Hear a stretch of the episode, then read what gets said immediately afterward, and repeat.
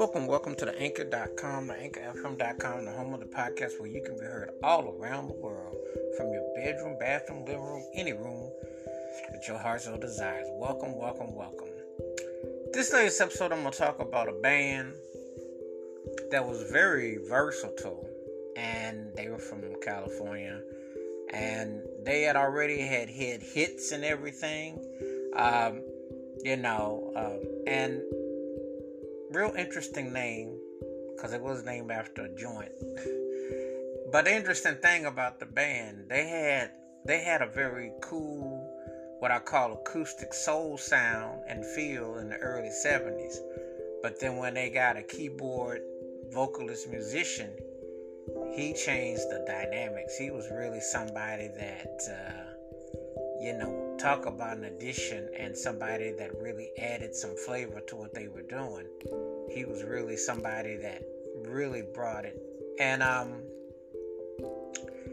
you know, I remember listening to those records of theirs, and I remember, you know, um, this band was really a trip because I remember the episode of bootlegging, which was on What's Happening. And if you remember, Rerun had his big trench coat, and he had the bootleg the tapes for high school show to get in, and then the boot the tape fell out. But anyway, um, the interesting thing about this band is that they when they got said member, they kept getting bigger and bigger, and their songs they connected, and they was really soulful. There was grooves and everything. So you know, just left a lasting impression, and uh, you know, just a lot of memories with this band. And um, this band really had some big hits. And the band that I am talking about is the Doobie Brothers and Michael McDonald's, who I was talking about. Um, and when I start talking about some of their songs, you know, I can. Um, of the cuts that comes to mind is um, "Long Train Running." You know, it was um, one of those kind of cuts that had like an acoustic feel, and they're pre their pre Michael McDonald hits, they were more like doing this acoustic jam band thing that was really uh, real earthy, had a real distinctive tone, real feel towards it, and it was really grooving. And now this was uh, no exception to the rule, just really like one of them songs and feels that you just kind of get into it, and just really like the way the songs kind of groove. They just had a real unique feel and flavor, and um, like the way the groove and the vocals were just actually, you know. So that was that was definitely like one of those cuts that I remember getting into, and I really dug the way the song was, the arrangements was, and I dug the groove a lot. The next cut I dug was listen to the music. It was like another acoustic jam. Um, I liked the way that it felt. Uh, it was like one of those, uh, you know, one of those kind of cuts that, you know, you heard it, um, and it just kind of like balanced everything. It was like one of those cuts that you were kind of like getting into, and um, you know, one thing about them, they, they when when they were grooving like that, you felt, you know, like you they they represented a certain segment that was doing a certain style of arrangements in their music, and it was catchy. You know, they always had a cut that was kind of like really lively, and I definitely liked the way the song felt. So that was definitely one of those songs that you you know you couldn't put down. I really like the way that song grew. So that's that song that song was definitely on point. I really like the way that song grew. So you know that was really cool. I really like that one. Um, when we get into the what I would say the Michael McDonald era, uh, one of the cuts that I that I tripped out on was "It Keeps You Running." Um, it has this kind of like this cheesy keyboard thing, the way it starts off, it's kind of like a old school cast the way they play it. But then it just kind of like builds up. They had a very, when they had him in the band, they took like different approaches. It's almost like it was a whole different band. See, this is what I miss so much about artists back in the day. And I don't even, I don't even hold back my disdain for modern artists because I don't see a lot of evolution with a lot of artists. I see artists who do like a continuation or something, but where do I see the evolution? Whereas back in the day, artists changed up their style, their sound, you know, and either they were incorporating what was happening, but they did it in such a way that you thought they was like two different artists. And the Doobie Brothers is a good example because when they got Michael McDonald, the keys got to rolling, they got more groove, they got more harmony, and it took them to a whole nother level. And he was definitely the addition that flipped the script. And so when you hear songs like this, you know, he just just the way it was quirky, and then he kind of went into his own groove. So I really dug that one a whole lot. I thought that was um, that was really tight. The next cut I dug a whole lot was Real Love. I like that organ driven cut. I like the vocals on it. I like the feel and the tone of it. Um, no, I remember it wasn't. It's kind of one of their most underrated cuts, but when you get into the vocals and the way it crunches and the, you know it has that kind of feel and tone of it, it's just definitely one of them songs that you kind of just vibe to.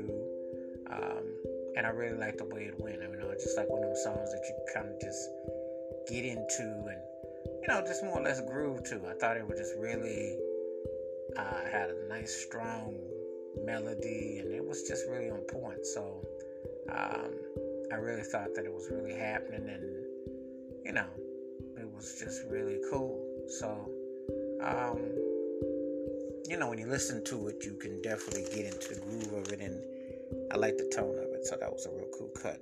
Really dug that one a lot, and you know, so the next cut, Little Darling.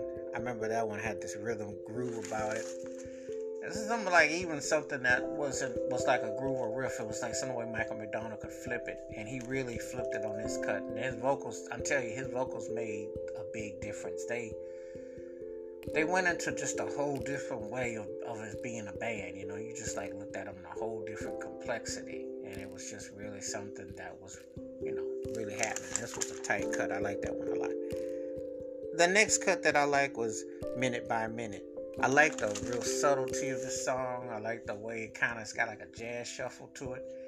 And uh, I think I remember I had like a Larry Carlton cover of it. I remember I think he did it. It was nice, but it's it's real melodic, and it's and, it, and it's the way the vocals go. And I just like the way Michael McDonald. It's almost like he was jazz scatting. You know, like I said before. It's, I'm gonna be real with you. I like Michael McDonald but I really liked him more back in the day. That's what when he did the Motown albums later on in his career, it didn't sound right. It, it, it didn't sound like that because to me, if you caught that Michael McDonald from 78 to about 83, 84, his vocals, he would have, he would have, he would have, he should have had the solo career that Michael Bolton had, if I'm keeping it 100. And he should have been in there with Kenny Loggins and had a Boz Scaggs and, you know, should have had that kind of run. Because, I mean, he was bringing it.